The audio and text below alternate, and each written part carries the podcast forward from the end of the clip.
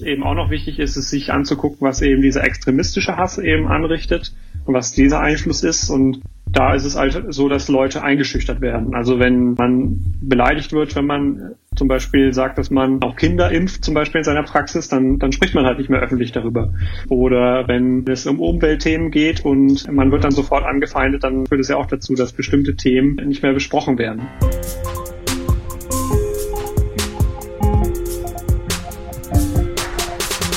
Diskurs zur Wahl.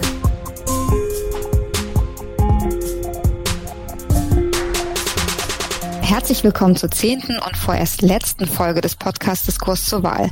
Mein Name ist Gilda Sahebi und rund um die Bundestagswahl haben wir mit ExpertInnen aus Medien, Politik, Wissenschaft und Zivilgesellschaft über die Frage gesprochen, ob und wie der öffentliche Diskurs manipuliert wird. Und jetzt haben wir die Bundestagswahl hinter uns und deswegen wollen wir zurückschauen. Wurde der Diskurs während des Bundestagswahlkampfs denn manipuliert und wenn ja, mit welchen Folgen? Dazu ist heute Philipp Kreisel zu Gast. Er ist Datenanalyst. Seit 2017 analysiert er Social-Media-Daten mit Schwerpunkt auf Hate Speech, unter anderem für die Gegenredegruppe Ich-Bin-Hier, die Fact-Checking-Seite Volksverpetzer und die Beratungsstelle Hate-Aid. Mit dem Institute for Strategic Dialogue arbeitete er an der Studie Hass auf Knopfdruck, in der die Manipulation deutscher Facebook-Kommentarspalten durch extremistische AkteurInnen nachgewiesen werden konnte. Während des Bundestagswahlkampfs in diesem Jahr analysierte er für Hate-Aid die ganzen Dynamiken von digitaler Gewalt im Wahlkampf. Und genau darüber wollen wir heute mit ihm sprechen. Hallo Philipp. Hallo. Wir haben in den letzten Folgen über alle möglichen Phänomene gesprochen, die diesen öffentlichen Diskurs und damit auch den Wahlkampf negativ beeinflussen. Also zum Beispiel Hassrede, Desinformation, Verschwörungsmythen, Rechtsextremismus und so weiter. Und jetzt ist ja die Bundestagswahl passiert. Jetzt sind wir ein paar Wochen schon nach der Bundestagswahl. Und als Abschluss zu unserer Podcast-Reihe wird uns jetzt sehr interessieren, der analytische Blick. Also wurde der Diskurs während des Bundestagswahlkampfs jetzt manipuliert oder nicht? Und wenn ja, was für Folgen hatte das? Und du hast es ja alles tatsächlich datenanalytisch richtig begleitet. Deswegen erst einmal vielleicht grundsätzlich für alle, die zuhören, was ist denn so eine Datenanalyse? Was genau untersuchst du da? Also für so eine Datenanalyse schaut man sich am besten an, was Nutzer in einem sozialen Netzwerk so zu einem bestimmten Thema schreiben. Das geht eben auf verschiedenen Netzwerken unterschiedlich gut. Also zum Beispiel auf Twitter, da geht es sehr gut. Da kann man an sehr viele Daten ran. Da kann man eigentlich quasi den kompletten Diskurs zu einem bestimmten Thema kann man da ohne große Probleme eigentlich auswerten. Auf anderen Netzwerken ist das schwieriger. Zum Beispiel auf YouTube oder so, da muss man ja zum Beispiel erstmal die Videos zu einem bestimmten Thema finden und dann die Kommentare dazu laden. Auf anderen Netzwerken ist es noch schwieriger, zum Beispiel bei Telegram, da muss man ja in den Gruppen dann drin sein, die man auswerten will. Und auf Facebook ist es quasi unmöglich im Moment an irgendwelche Daten ranzukommen, weil Facebook anscheinend nicht möchte, dass man da zu genau hinschaut, was da noch passiert. Also Facebook macht ja auch immer große Ankündigungen, die dann nicht wirklich so umgesetzt werden und anscheinend hat Facebook daraus den Schluss gezogen, dass man am besten gar keine Daten mehr teilt mit Wissenschaftlern. Machen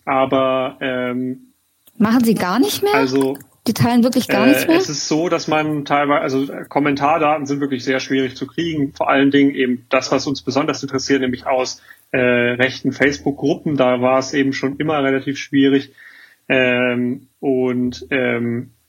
man also eigentlich sehr, sehr schwer nur noch ran, wenn man wirklich jetzt zum Beispiel so einen Wahlkampf oder so beobachten möchte und man möchte wissen, wie viele Kommentare zum Beispiel zu einem bestimmten Thema waren jetzt Hasskommentare, dann ist es eigentlich völlig unmöglich, das auf Facebook auszuwerten. Aber man kann sich natürlich trotzdem sozusagen anschauen und sich sozusagen einen kleinen Überblick verschaffen und in den Gruppen zum Beispiel mitlesen und halt gucken, worüber wird gesprochen, was sind die Sachen, die viel geteilt werden. Aber man kann eigentlich nur noch sehr schwer dort in großem Stil auswerten. Ist ja beruhigend. Okay. Also nach dem, was diese Whistleblowerin vor einer Weile erzählt hat, denkt man ja, man müsste eigentlich noch viel mehr reingucken und nicht weniger. Aber dann gehen sie genau den gegenteiligen Weg. Okay, du hast jetzt ein paar Plattformen genannt. Welche Plattformen hast du denn dann jetzt untersucht im Wahlkampf? Genau, also bei Hate-Aid schauen wir eben genau die Plattformen, die ich gerade genannt habe, an, also Facebook, Twitter, YouTube und Telegram. Und eben je nachdem, wie gut es halt geht, schauen wir uns das an. Man muss sich halt immer bewusst machen, dass es halt je nachdem, welche Plattform man anguckt, unterschiedliche Sachen sind, die man da rausfinden kann. Zum Beispiel bei Twitter kann man sich wirklich gut den gesamten Diskurs angucken, aber zum Beispiel bei YouTube oder bei Telegram auch, da muss man sich irgendwie aussuchen, welche Videos gucke ich mir jetzt an, welche Telegram-Gruppen beobachte ich, und ich kann ja nicht die komplette Plattform, sage ich mal, beobachten. Das heißt, man hat immer eine gewisse Vorauswahl, die man treffen muss, was man sich jetzt genau anschaut. Das ist auf Twitter am allerwenigsten noch gegeben. Da kann man sich wirklich gut zu einem bestimmten Thema wirklich gut das größerflächig angucken. Man muss sich natürlich klar machen, dass es trotzdem so ist, dass natürlich jede Plattform so ihre Eigenheiten hat. Also zum Beispiel, wenn ich jetzt auf Telegram schaue, dann schaue ich mir da halt besonders rechte Gruppen an oder Querdenkergruppen. Und auf Twitter sind natürlich vor allen Dingen auch viele Journalisten und Aktivisten und sowas unterwegs.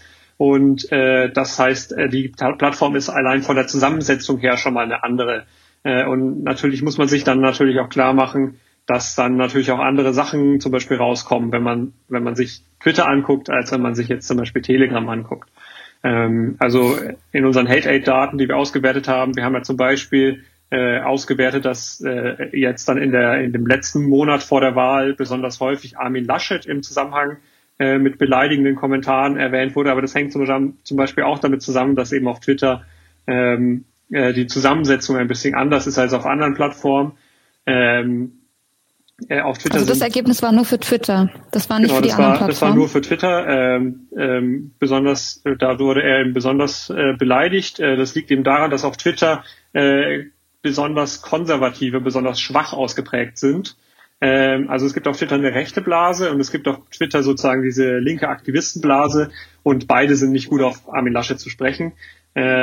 Insofern Gott, der Arme. Genau, insofern hat er da sehr viele beleidigende Kommentare abbekommen. Wenn ich jetzt zum Beispiel auf eine andere Plattform schaue, zum Beispiel auf Telegram, dann sind da die Unterschiede nicht mehr so groß. Auf Telegram wird eigentlich gegen alle Stimmung gemacht, die irgendwie in Beziehung stehen zur Regierung. Da spielt natürlich auch das Corona-Thema eine große Rolle auf Telegram, und deswegen werden auf Telegram vor allem Politiker auch genannt, die eben mit der Corona-Krise in Bezug stehen und da irgendwie was damit zu tun haben. Okay, das ist ja interessant. Das heißt, dass du quasi je nach Plattform unterschiedliche Ergebnisse auch rausgefunden hast. Also Twitter meintest du gerade, in dem Monat vor der Wahl, vor allem Armin Laschet im Zusammenhang mit beleidigenden Kommentaren, Telegram, vor allem PolitikerInnen, die mit der Corona-Politik zu tun hatten. Kannst du denn vielleicht 2, 3 wichtigste Ergebnisse aus den einzelnen Plattformen uns sagen und dann vielleicht auch ein übergreifendes Ergebnis, also was wirklich für alle Plattformen gilt?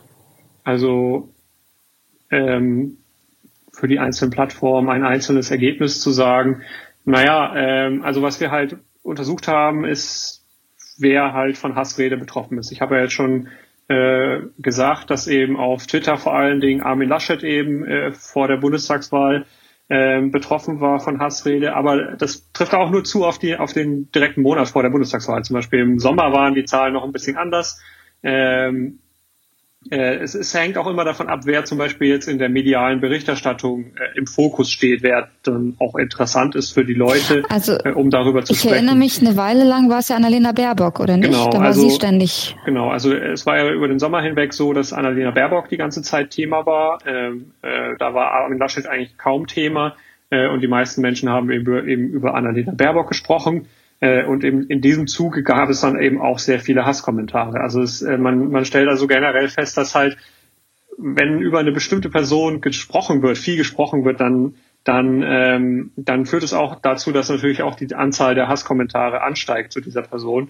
Das ist leider so. Also das ist leider, man wünscht es sich eigentlich, es wäre anders, dass man sozusagen auch über eine Person sprechen kann, ohne dass man da überwiegend Hasskommentare dann am Ansteigen hat, aber anscheinend steigen die dann immer mit an. Und im Sommer war es eben so, da stand eben Annalena Baerbock im Fokus. Dann kam diese große Flutkatastrophe in Nordrhein-Westfalen und in Rheinland-Pfalz. Und im Zuge dessen wurde vermehrt über Armin Laschet auch gesprochen. Und das blieb dann auch relativ hoch. Das hängt natürlich auch damit zusammen, also bei Annalena Baerbock gingen ja dann auch die Umfragewerte wieder etwas runter. Und dadurch stand sie nicht mehr so ganz im Fokus.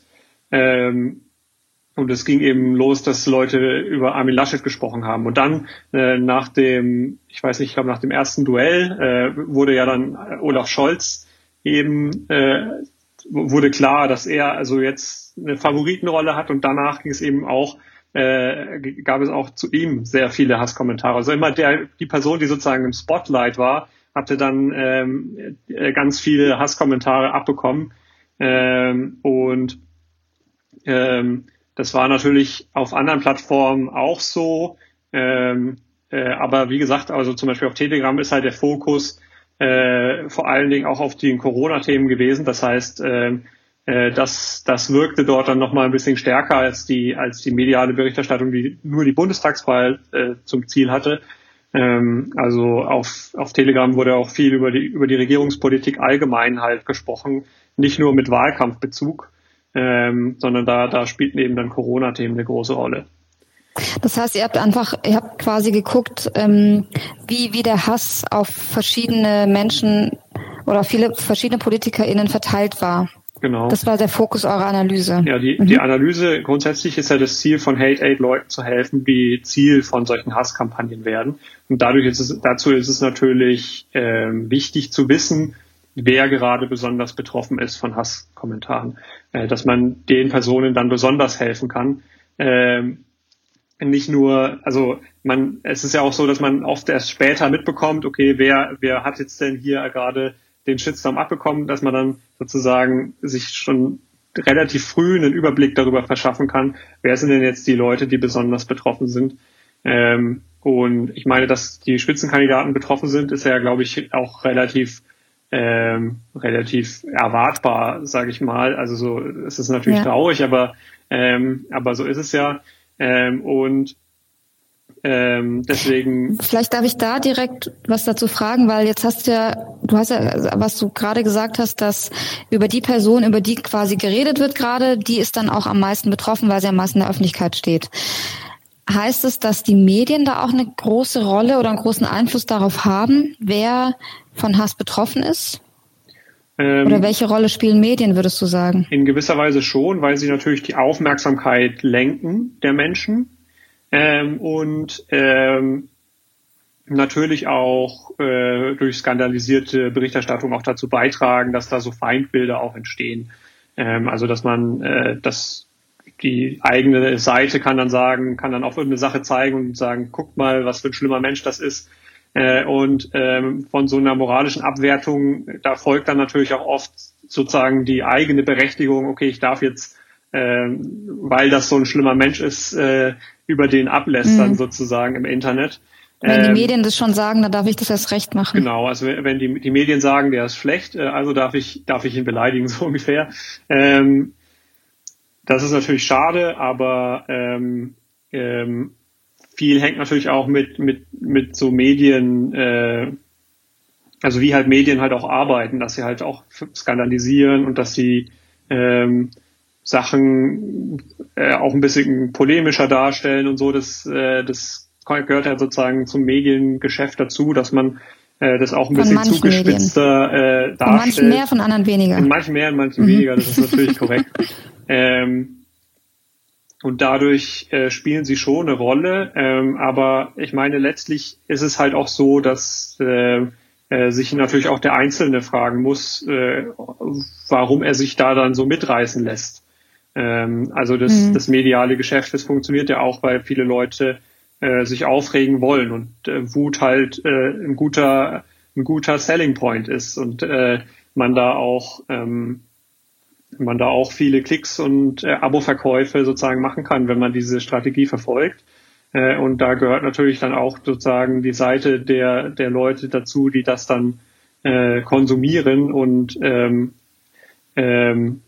dann auch viel teilen und so weiter und sich dann davon auch so triggern lassen. Also dass man kann ja auch sozusagen reflektieren und sagen, okay, warum fühle ich mich jetzt gerade so wütend und kann dann sagen, okay, ich entscheide mich jetzt dann trotzdem, also trotz dieser medialen Berichterstattung eben keinen total wütenden Kommentar jetzt ins Internet zu schreiben, sondern vielleicht auch zu überlegen, wie man da ausgleichend vorgehen kann. Ja, das finde ich eigentlich eigentlich sind so Medienberichte, die einen triggern, eigentlich sind ja voll die hilfreichen Sachen, um zu gucken, wo man getriggert ist, und es ist ein ganz tolles Tool zur Selbsterkenntnis, so könnte man das ja auch sagen, anstatt es in Hasskommentare zu stecken.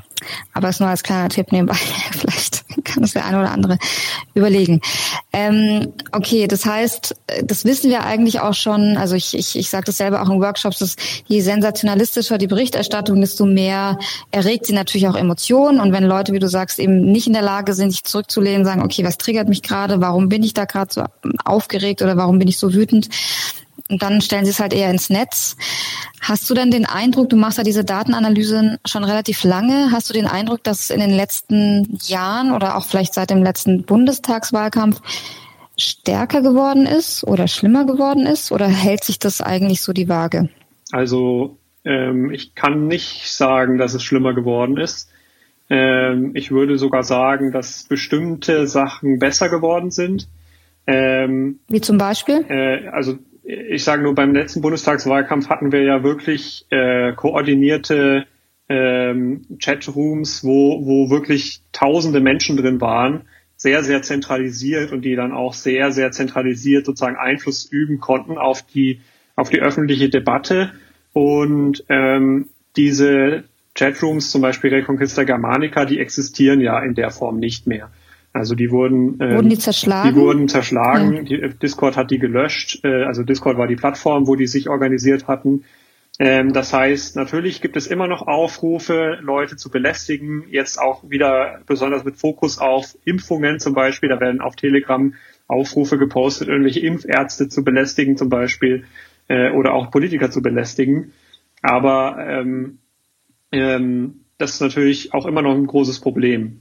Aber es ist von der Dimension her schon ein bisschen zurückgegangen, habe ich den Eindruck. Also es sind nicht mehr so diese riesigen, also da waren ja tausende Menschen drin in dem Kanal, und es wurden schlimmste Sachen gepostet, und das hat sich jetzt so ein bisschen dezentralisiert, würde ich sagen. Also es finden viel mehr kleinere Sachen statt, was natürlich immer noch sehr problematisch ist, aber von der Intensität her ein bisschen was anderes. Weil das nicht so koordiniert ist, wie es vorher war. Vorher war es ja wirklich wie so ein Tagesbefehl, und dann, ich meine, Shitstorms haben wir natürlich auch trotzdem noch, aber halt nicht in der, wie du sagst, wahrscheinlich nicht in dieser militärischen Präzision, die es vielleicht sogar damals auch gab. Genau, was halt jetzt, was halt geblieben ist, auch aus der damaligen Zeit, sind natürlich die Netzwerke, und viele davon existieren natürlich immer noch. Also manche Sachen wurden auch gelöscht, aber vor allen Dingen wurden halt große Accounts gelöscht, wie zum Beispiel Martin Sellner, der Chef der Identitären Bewegung, wurde gelöscht, aber natürlich ganz viele von den Leuten, die ihm gefolgt sind, natürlich nicht. Die gibt's natürlich immer noch. Die haben das natürlich auch nicht verlernt, sage ich mal, was damals sozusagen trainiert wurde. Und viele von den Triggern funktionieren halt auch immer noch. Und vieles davon wird halt jetzt auch angefacht sozusagen von so rechten Medienplattformen. Es gibt ja verschiedene rechte Blogs und so weiter, die es sich sozusagen zum Geschäftsmodell gemacht haben, an der Grenze zur Falschmeldung zu schreiben, damit man von Facebook nicht gelöscht wird, aber trotzdem noch so zu schreiben, dass jedem, der das liest, halt klar ist, auf wen muss ich jetzt gerade wütend sein, so ungefähr. Eine solche Kampagne haben wir ja auch ausgewertet in einem unserer Berichte gegen den Bundestagsabgeordneten Helge Lindh, Der wurde ja von der SPD. Genau, er hatte geholfen in Ahrweiler dort vor Ort und hatte dann Fotos dieses Hilfseinsatzes eben auf Facebook gepostet und darauf folgt dann eine sozusagen lächerlich machende Berichterstattung bei Tichys Einblick. Und wir können eben nachweisen, dass im Anschluss an die Veröffentlichung dieses Artikels dann auf Twitter und anderen Plattformen auch entsprechende hämische Kommentare dann auch über Helge Lindh gefolgt sind. Und so funktioniert es halt. Also das kommt dann ein Artikel über irgendeine Person, die wird darin lächerlich gemacht oder halt in den Fokus gestellt und die entsprechenden rechten Accounts wissen dann, was zu tun ist und dass sie sozusagen jetzt an der Stelle angreifen. Da sieht man ja auch eben die Verantwortung der Medien. Ich finde auch, in dem Podcast Neues wird es ganz schön auch dargestellt, wo sie auch über Bild TV zum Beispiel sprechen und verschiedene Medien und wie das alles koordiniert ist. Das ist auch sehr empfehlenswert zu hören. Das werden wir auch in den Shownotes verlinken. Ich entnehme dem auch, dass das Bewusstsein für Hassrede schon eher gestiegen ist. Es war ja auch 2019 mit der Ermordung von Walter Lübcke, glaube ich, kam ja auch tatsächlich, weiß nicht, wie du das einschätzt, aber dass das Bewusstsein dafür schon größer geworden ist und eben, wie du es gerade beschrieben hast, Accounts gesperrt wurden, dass viel stärker auch noch jetzt mehr dagegen vorgegangen ist. Das ist wahrscheinlich auch das, was du beschreibst, dass es eben jetzt nicht unbedingt schlimmer geworden ist, in der Quantität vielleicht, natürlich in der Qualität hat sich's verändert. Und auch da muss man sich wahrscheinlich wieder anpassen, wenn man das bekämpfen will. Was ich mich jetzt frage, diese Sachen, die du beschrieben hast mit dem Helge Lindh und mit den einzelnen PolitikerInnen, die angegriffen werden, mit der Berichterstattung, die da doch eine große Rolle spielt, kann man dann überhaupt messen, ob sowas Einfluss auf die Wahl selber hat? Also auf das Wahlverhalten und auf das Wahlergebnis? Ja, also ich hoffe, dass es mittlerweile etwas weniger Einfluss hat. Weil auch viel abgewandert wurde, zum Beispiel nach Telegram und so weiter. Dort ist natürlich das so ein bisschen getrennt vom Rest der Bevölkerung. Und dadurch ist dann sozusagen auch die Hoffnung, das ist ja die Hoffnung vom Deplatforming, dass man dann die Extremisten so ein bisschen in Quarantäne hat und dass sie dann nicht so einen großen... Kannst du ganz kurz das Deplatforming erklären? Ja, also Deplatforming heißt, dass man Leute zum Beispiel löscht auf Facebook und auf Twitter, wenn sie ganz oft gegen die Gemeinschaftsstandards dort verstoßen und eben dann entsprechend sozusagen großen Schaden anrichten dort und dann versucht man... Wie Donald Trump zum Beispiel. Genau, wie Donald Trump zum Beispiel oder wie Leute, die zum Beispiel extremistischen Content gut finden oder sowas, dann gehen sie runter von der Plattform und sind eben auf... Natürlich ist dann das Problem, dass es natürlich verschiedene Plattformen gibt, auf denen sie dann immer noch aktiv sein können, zum Beispiel auf Telegram, wo es eben keine so starken Gemeinschaftsstandards gibt und wo dann entsprechend auch die Hasskommentare völlig unreguliert. Da wird ja überhaupt nicht moderiert. Genau, da wird kaum moderiert. Also was jetzt passiert ist zum Beispiel letztens, ist, dass verschiedene Kanäle gebannt wurden, also nicht wirklich runtergeworfen wurden, aber man kann sie auf bestimmten Geräten nicht mehr abrufen. Also wenn man zum Beispiel mit dem Telegram Programm, was man aus den App Stores von Apple und Google runterlädt, aber versucht zum Beispiel auf den Kanal von Attila Hildmann zu kommen, dann funktioniert das nicht. Man kommt da nur drauf, wenn man so inoffizielle Clients nimmt. Das ist natürlich auch nochmal eine zusätzliche Stufe des Deplatforming, wenn man sozusagen nicht nur von Facebook gelöscht ist, sondern dass man dann auch noch innerhalb von Telegram auch nochmal in einer abgegrenzteren Blase ist von der restlichen Plattform. Und das führt natürlich schon dazu, dass der Einfluss dieser extremistischen Bewegungen auf die gesamte Gesellschaft sinkt und dass es ihnen schwerer fällt, da Einfluss zu üben. Gleichzeitig ist es natürlich auch so, dass es die Gefahr hat, dass sie sich noch weiter radikalisieren, weil dann sämtliche Korrektive sozusagen fehlen. Alle Leute, die jetzt zum Beispiel auch aus der Querdenkenbewegung oder so aussteigen, das sind ja erstmal die Leute, die sozusagen noch am wenigsten radikalisiert sind. Und übrig bleiben dann die total hasserfüllt sind. Und die bestätigen sich dann natürlich wieder gegenseitig. Also da gibt's dann natürlich auch negative Seiten. Aber generell also würde ich halt sagen, quasi, also die Frage war ja, ob der Einfluss messbar ist auf den Wahlkampf. Deswegen würde ich eben sagen, das Deplatforming hilft eben, den Einfluss von solchen Leuten zu begrenzen. Auch die Löschung von Hasskommentaren hilft, den Einfluss zu begrenzen. Und das wurde eben in den letzten Monaten oder Jahren öfter gemacht als in der Vergangenheit. Deswegen ist meine Hoffnung, dass der Einfluss geringer war. Letztlich musste man, kann ich das jetzt anhand von den Social-Media-Daten selber noch nicht so genau sagen. Man müsste da wirklich sozusagen Befragungen durchführen in der Bevölkerung. Hey, welchen Content habt ihr gesehen? Ist das zugenommen? Also genau, Daten gibt's einfach nicht. So genau, also habe ich zumindest jetzt nicht. Deswegen kann ich das nicht so genau sagen. Das heißt also, dass man jetzt nicht sagen kann, was vor der Wahl an Hasskommentaren passiert ist, hat zu der und der Wahlverschiebung geführt. Also die Daten, ob es die nicht gibt, aber du kennst sie zumindest nicht. Was aber glaubst du, ist denn der Einfluss von solchen Dynamiken und von solcher Manipulation im Diskurs?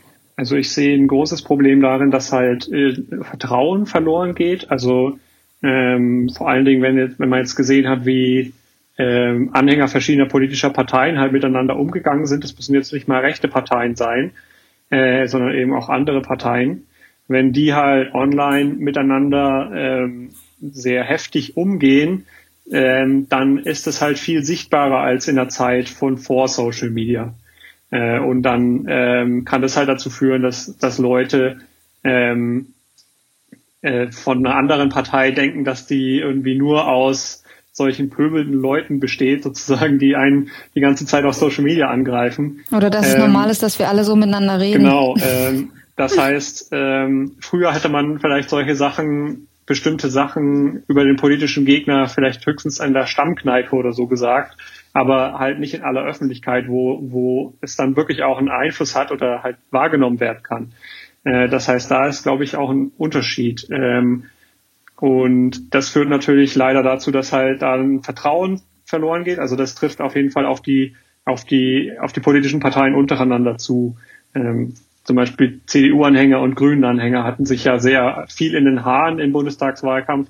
Und da fielen bestimmt auch Sätze, die jetzt dann während der Koalitionsverhandlungen sicher nicht so fallen würden. Also das heißt, da steigern sich manche Leute auch sehr stark rein. Das ist erstmal die Sicht sozusagen auf die breite Bevölkerung. Und ich denke, das ist auch immer wichtig, das beim Thema Hassrede auch im Blick zu behalten. Auch wenn natürlich der rechte Hass ein ganz großes Problem ist.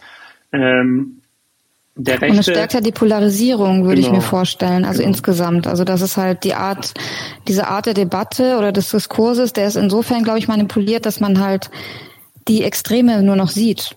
Also dass man das, was wahrscheinlich schon auch da in der Mitte noch irgendwo ist und von den Menschen, dass die sich gar nicht mehr so richtig äußern und dass halt das alles sogar noch mal polarisierter scheint, als es ist. Genau, also ich denke halt, jetzt nach der Wahl sieht man ja sehr schön, dass sich auf einmal dann die meisten demokratischen Parteien untereinander wunderbar vorstellen könnten, miteinander eine Koalition einzugehen. Also so groß scheinen die Unterschiede dann gar nicht zu sein, aber im Wahlkampf ist es dann natürlich eine sehr hitzige Diskussion immer. Ja, und was bei den AnhängerInnen übrig ist, wissen wir natürlich auch nicht. Genau. Die gehen ja nicht in Koalitionsverhandlungen.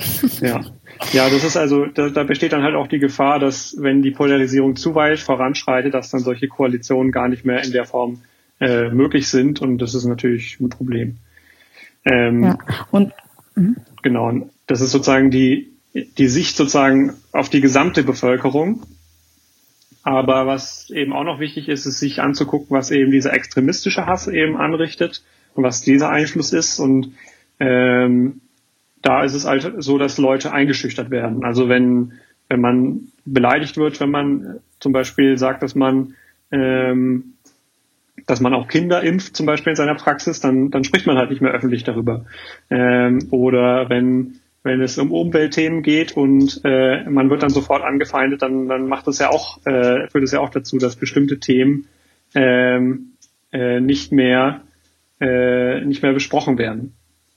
Ich würde einfach sagen, aus dem, was du sagst, dass im Prinzip, und das sehen wir bei Hassrede immer, dass einfach Meinungen nicht mehr öffentlich getätigt werden oder auch gar nicht mehr in den Diskurs einfließen und dass der Einfluss auf die Politik dadurch kommt, dass einfach die Meinungsvielfalt, die in der Bevölkerung da ist unter den Menschen, dass die gar nicht mehr gesehen wird, weil sie nicht mehr geäußert wird. Das ist ja das eigentlich, was auch HasskommentatorInnen eigentlich ja auch bezwecken mit dem, was sie tun. Als letzte Frage vielleicht noch, was müsste denn auch aus dem Schluss deiner Analysen, was müsste denn passieren, dass dieser Einfluss und diese Manipulation zurückgefahren wird oder dass sie nicht mehr so einen großen Impact hat? Was muss denn auf politischer Ebene zum Beispiel passieren oder wo gibt es denn da Hebel, an die man ansetzen kann? Also ich denke, was extremistischen Content angeht, da ist auf jeden Fall Strafverfolgung wichtig und da ist auch gesellschaftlicher Zusammenhalt wichtig, dass man halt auch sagt, okay, das ist zwar ein politischer Gegner von mir, aber der wird gerade von Extremisten angegriffen. Da muss ich dann trotzdem sagen, wir stehen da zusammen gegen die Extremisten. Also das ist auf jeden Fall wichtig. Also das ist die individuelle Ebene sozusagen? Genau. An der Stelle ist es halt wichtig, dass wirklich es Regeln gibt, dass Extremisten dann nicht so einen großen Einfluss haben. Und dass ihre Hasskommentare eben auch strafrechtlich verfolgt werden können. Da muss halt auch die Polizei gut ausgestattet sein und entsprechende Sachen auch ernst nehmen. Also das ist ja immer das Problem. Und auf gesellschaftlicher Ebene ist es halt auch wichtig, dass Leute sich nicht beteiligen an Hasskampagnen ja, und vielleicht überlegen, ob man bestimmte Dinge, die man ins Netz schreibt, ob man die jemandem auch persönlich im persönlichen Gespräch halt auch sagen würde oder ob man die auf dem Marktplatz sagen würde oder so, weil ich meine, genau das ist ja ein soziales Netzwerk, das ist ja im Grunde genommen ein öffentlicher Raum und da sind eigentlich alle dafür verantwortlich, dass der in einer Art und Weise behandelt wird, dass er also benutzbar bleibt und nicht dazu führt, dass da irgendwie Spaltung entsteht, sondern dass halt Probleme gelöst werden. Ja, ich sage auch immer, dass wir laufen ja nicht über die Straße und schreien uns ständig alle an oder schlagen uns die Köpfe ein. Das ist ja passiert, also zumindest nicht tun wir schon, tun manche auch, aber nicht in der Menge, wie wir es im Netz sehen. Okay, also einfach, um das nochmal zusammenzufassen, der Einfluss der Manipulation vor der Wahl. Man kann zwar nicht sagen, ob das einen direkten Einfluss auf Wahlergebnisse hat, aber letztendlich wirkt es natürlich quasi wie ein Gift, das in der ganzen Gesellschaft zirkuliert und das wiederum hat natürlich Einfluss auf die Politik und auf die Gesellschaft. Genau. Also man muss halt wirklich schauen, dass man einen Diskursraum schafft, der offen ist, um Probleme zu lösen und nicht so Hass und wenn alle nur noch sauer aufeinander sind, das löst ja keine Probleme. Das ist ein schönes Schlusswort. Das ist sehr, sehr wahr. Vielen lieben Dank, Philipp, für deine Erklärungen und Gedanken und dann werden wir bestimmt über dieses Thema noch sehr, sehr, sehr, sehr oft sprechen. Ganz herzlichen Dank, dass du da warst. Gerne. Wir haben im Rahmen von Diskurs zur Wahl von vielen Phänomenen in der digitalen Debatte im Vorfeld der Wahl erfahren. Ich habe mit ExpertInnen über den Einfluss des digitalen Diskurses auf Gesellschaft und Politik gesprochen. Sie haben uns ganz viele verschiedene Einblicke aus verschiedenen Perspektiven gewährt, wie dieser einflussreiche Debattenraum manipuliert wird, vor der Wahl und nach der Wahl. Wir hoffen sehr, dass wir euren Blick dafür schärfen konnten und deutlich machen konnten, dass der digitale Raum ein sehr wichtiger Teil des gesellschaftlichen Diskurses ist und das natürlich nicht nur nach Corona, sondern auch davor, aber jetzt wahrscheinlich umso mehr. Und deswegen sollten wir diesen digitalen Raum sehr, sehr ernst nehmen. Wie in jeder Folge wollen wir auch heute zum Abschluss dem Hass etwas entgegensetzen. Denn wir wollen uns nicht nur mit Provokation aufhalten, sondern den Themen unsere Aufmerksamkeit schenken, die uns als Gesellschaft voranbringen. Welche Themen das für Sie sind, das haben wir auch Nele gefragt. Sie ist Journalistin, Speakerin und Moderatorin. Ihre Themen sind Feminismus und digitale Medienkultur. In ihrer ganz tollen Kolumne, die ich sehr gerne lese, The Female Gaze, schreibt sie über Phänomene der Popkultur aus ihrer feministischen und antirassistischen Perspektive. 2019 zählte sie die Zeit zu einer der 100 wichtigsten jungen Ostdeutschen. Aktuell moderiert sie den Instagram-Account von MDR Investigativ. Als ich dieses Jahr die TV-Trielle zwischen Scholz, Laschet und Baerbock geschaut habe, war ich oft verwundert. Was ist das überhaupt für ein komisches Fernsehformat? Wen soll das erreichen und gibt es wirklich Leute, denen das Triell bei ihrer Wahlentscheidung hilft?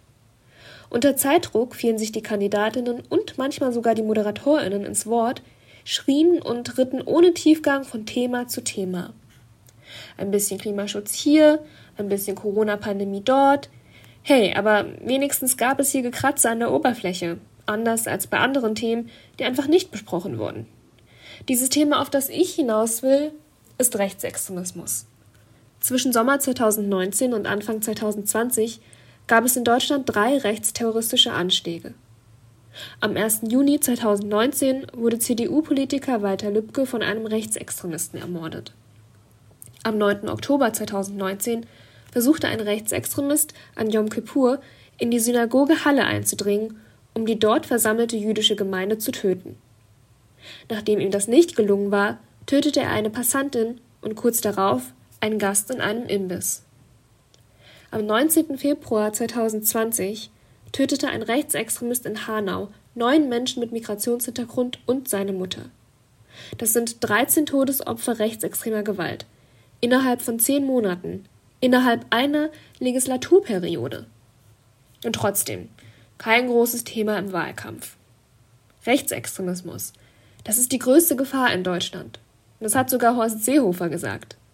Es ist die größte Gefahr für Demokratie, für Gesellschaft und ganz direkt für marginalisierte, vor allem für rassifizierte Menschen in diesem Land.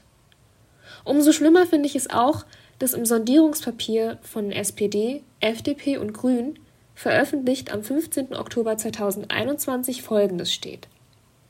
Zitat: Wir werden in allen Bereichen entschlossen gegen Antisemitismus, Rassismus, Rechtsextremismus, Islamismus, Linksextremismus, Queerfeindlichkeit und jede andere Form der Menschenfeindlichkeit vorgehen, damit Vielfalt auch in gleicher Sicherheit für jede und jeden möglich ist. Zitat Ende. Habt ihr gehört?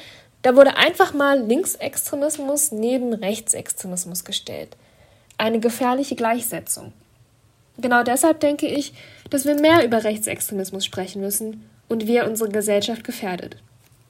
Über Rechtsextreme auf den Straßen, in Parlamenten und vor allem auch in deutschen Sicherheitsapparaten. Gefühlt wöchentlich gibt es Meldungen zu neuen rechtsextremen Chatgruppen bei der Polizei, Netzwerken in der Bundeswehr. Einzelfälle sind das schon lange nicht mehr. Also bitte, wann rückt dieses Thema auf die Agenda in den öffentlichen Diskurs? Und natürlich müssen wir auch darüber sprechen, wie man demokratische, zivilgesellschaftliche AkteurInnen stärken kann. Schließlich sind die es, die dagegenhalten. Die Folge hört ihr dann wie immer auf allen bekannten Podcast-Plattformen. Der Podcast ist ein Projekt von Das Netz, Vernetzungsstelle gegen Hate Speech, und wird ermöglicht von Zoom, der Schöpflin Stiftung und Better Place. Bis bald.